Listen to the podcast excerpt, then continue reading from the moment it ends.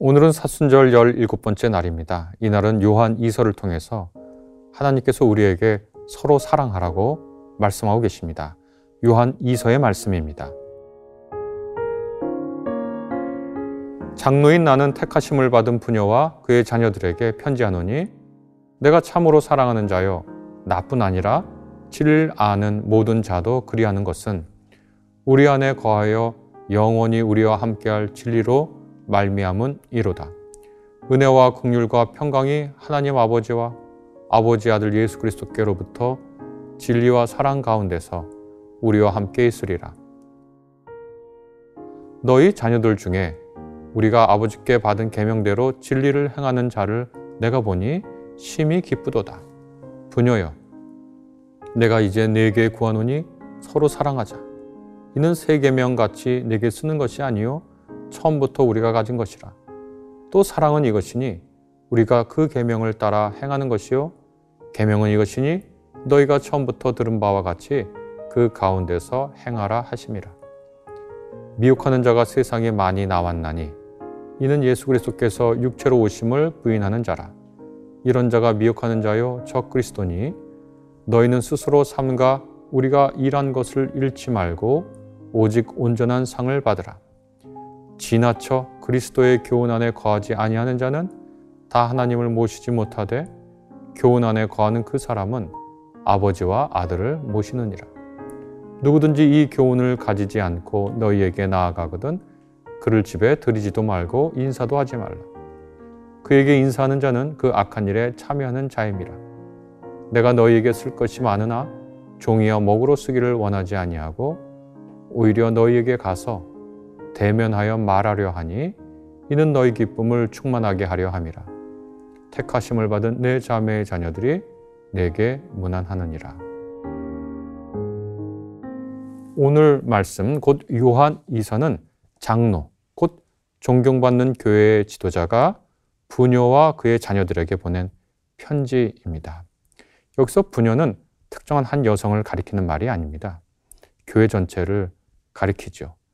편지에 수신인들이 있는 교회 전체를 가리켜서 부녀라고 한 겁니다.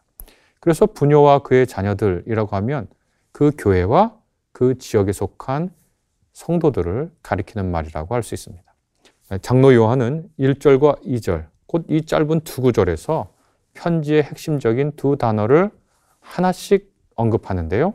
하나는 사랑이고 다른 하나는 진리입니다. 3절의 인사말에서 이 진리와 사랑 요 두 단어와 더불어서 은혜, 극률, 평강 이런 단어들이 연이어 나오는데요. 이 단어들이 바로 이 편지의 핵심을 이룬, 이룬다고 얘기할 수 있습니다. 나아가 장로위원이 분명히 밝히고 있듯 이 단어들은 하나님 아버지와 아버지의 아들의 아들인 예수 그리스도로부터 나온다라고 장로위원은 얘기하고 있습니다. 여러분 이 단어들을 다시 한번 새겨보는 건 어떨까요? 은혜, 긍휼, 평강, 진리, 사랑. 이런 것들이 우리 삶을 특징 짓고 있는지요, 지금? 아니면 다른 단어들이 우리 삶을 말해주고 있나요? 예를 들면 이런 단어들 말이죠. 뉴스를 보면 우리 삶을 특징 짓고 있는 단어들은 이런 것 같은데요. 비난, 비판, 분쟁, 가짜, 왜곡, 이런 것들 말입니다. 거의 모두 우리 삶이 뉴스를 보면 이런 것들로 채워져 있는 것처럼 보입니다. 강팍한 마음에서 비천한 의도로 약삭 빠른 행동을 잔인하게 하고 있는 것이 우리 사회의 모습이 아닌지 한번 생각해 보게 됩니다.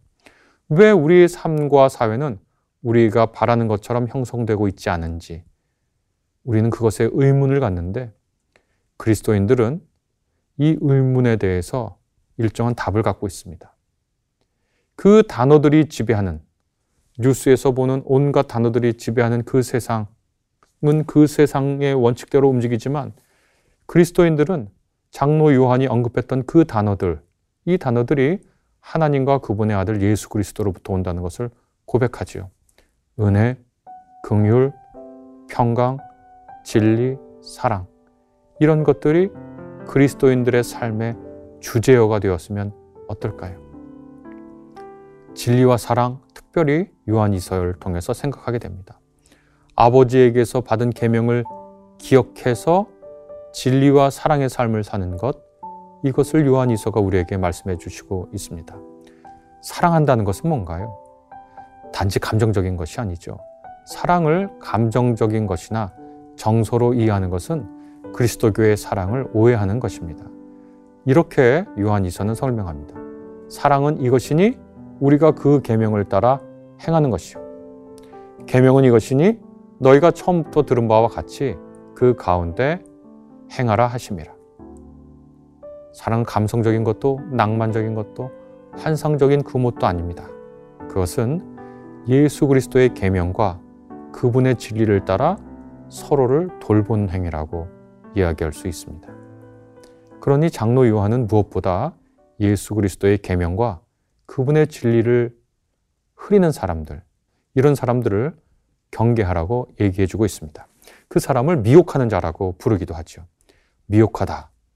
이 말은 헬라어로 속이는 사람, 거짓말을 하는 사람이라는 것을 뜻합니다. 그들은 신앙의 근본을 부정하려고 하죠. 곧 예수 그리스도께서 육체로 오신 것을 부정하는 사람들입니다. 초기 그리스도 교회에는 예수께서 몸을 입고 오셨다라고 하는 사실이 굉장히 불편한 사람들이 있었습니다. 이 사람들은 육을 경시하고 멸시했기 때문에 오직 구원자가 있다면 영으로만 임재했을 것이다 라고 주장하는 것이죠. 그러나 성경이 알려주는 진리는 예수 그리스도께서 우리와 같이 몸으로 오셨다라고 하는 겁니다. 피와 살을 가지셔서 배고프고 아프고 피곤하고 마침내 죽을 수밖에 없는 몸을 가지고 오셨다고 하는 것이 그리스도인들의 고백입니다. 그런데 그렇게 몸으로 오신 분이 끝까지 사랑하시고 끝까지 하나님께 신실하셔서 십자가에 달려 죽기까지 하셨다 라고 하는 것이 신앙의 핵심입니다. 피와 살을 가지신 분이 하나님 안에서 행하시는 그 삶, 진리로 사랑하시는 그 삶이 요한 이서가 말하고자 하는 신앙의 핵심에 속한다라고 얘기할 수 있습니다.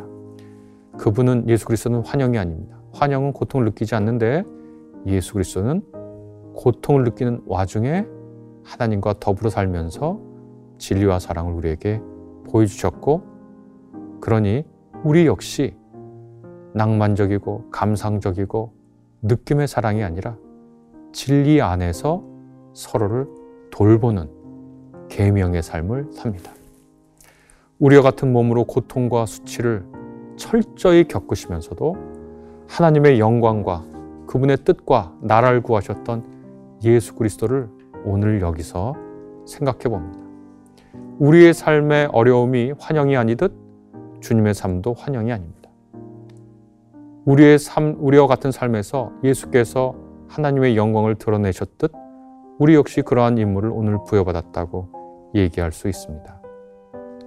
진리 가운데 사랑하라. 오늘 우리에게 주시는 하나님의 말씀입니다. 우리 같이 기도하겠습니다. 주님, 우리가 받은 은혜와 긍휼과 평강을 우리의 삶의 주제로 삼아 노래하게 하소서.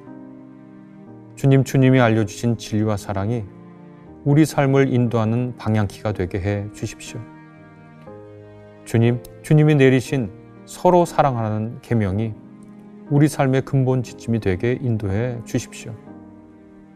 주님 몸으로 오셔서 십자가 상에 이르기까지 순종하시고 부활하셔서 하나님의 영광을 드러내신 것을 우리가 믿습니다.